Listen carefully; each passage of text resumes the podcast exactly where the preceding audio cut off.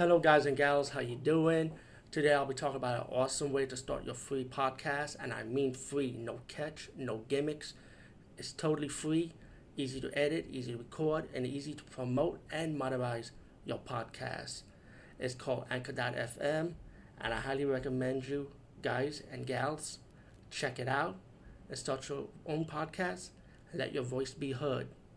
And also, don't forget to listen to Wild Dork Podcast and tell them that I sent you and that you have it from me. So you get more people to join Anchor.fm.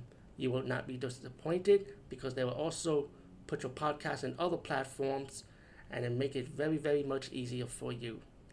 Have a great day, everybody. Hey everyone, guys and gals, what's up? Today I'll be talking about the movie The Poughkeepsie Tapes. And this is a movie I knew about a long time ago, had opportunities to see it. Um, I even got fans requested, hey, let me send you a copy of it. I refused because, you know, I thought it was like a Blair Witch ripoff, and come on, really, you know? But with a lot of hype about the movie, and the movie been out like for 10 years now, I was like, you know what, it's time to see it and check it out.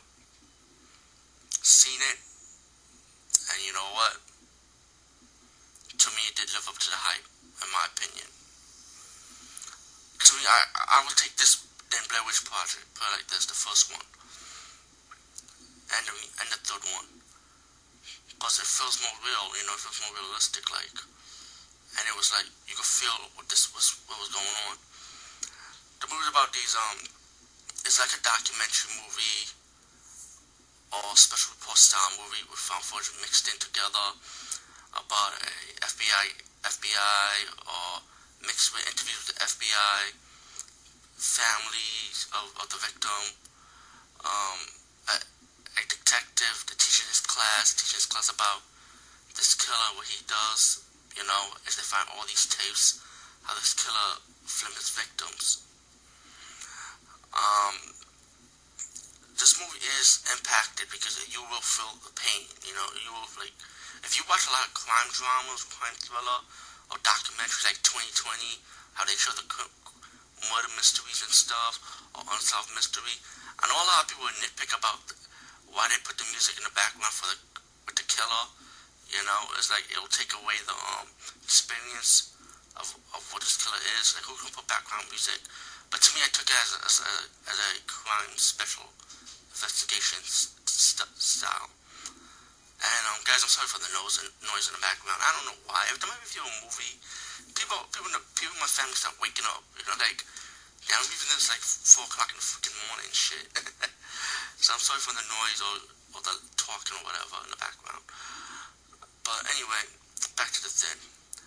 So this killer mainly, very rarely will kill guys, but mainly kills women, kidnaps them, torture, murder, you, you name it physically, mentally abused. Tell this guy's a fucking whack job, like any other serial killer. And you see all you see that stuff goes on. Um, then you get the report with the final victim. He kidnaps one victim and keeps her like a pet, like while later on he decided to change his style of killing by killing prostitutes instead. Now, there's one there's one of the creepy moments in this movie when one and this movie will contain spoilers because hey every, everybody's seen it already so spoilers. There's one moment, moment in the movie that fucking creeps me out. Is when the killer goes to one of the victims while she was being interviewed and she, she wants people to find her daughter. But the killer actually had his own camera actually went up to her and she didn't realize who, who this person was. Until the last minute she finally realized this could probably this guy's acting strange. Could he be the person? And he just walked out. It's fucking crazy, man. And, um, yeah, it was just crazy. And I, I know my voice sounds different, but it was like weird, you know? Like to see a movie like this, how, how realistic, how the people behind it did their homework about.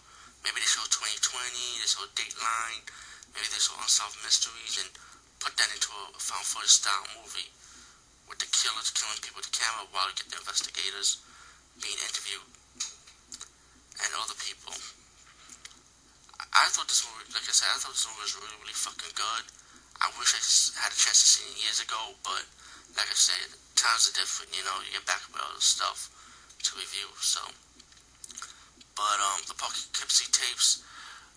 This movie's no joke. I mean, I think it lives up to the hype. If you're a fan of what I'm just talking about, then I think you definitely would like this movie. But again, if you don't like seeing people being tortured and stuff in your horror movies, then this isn't for you then.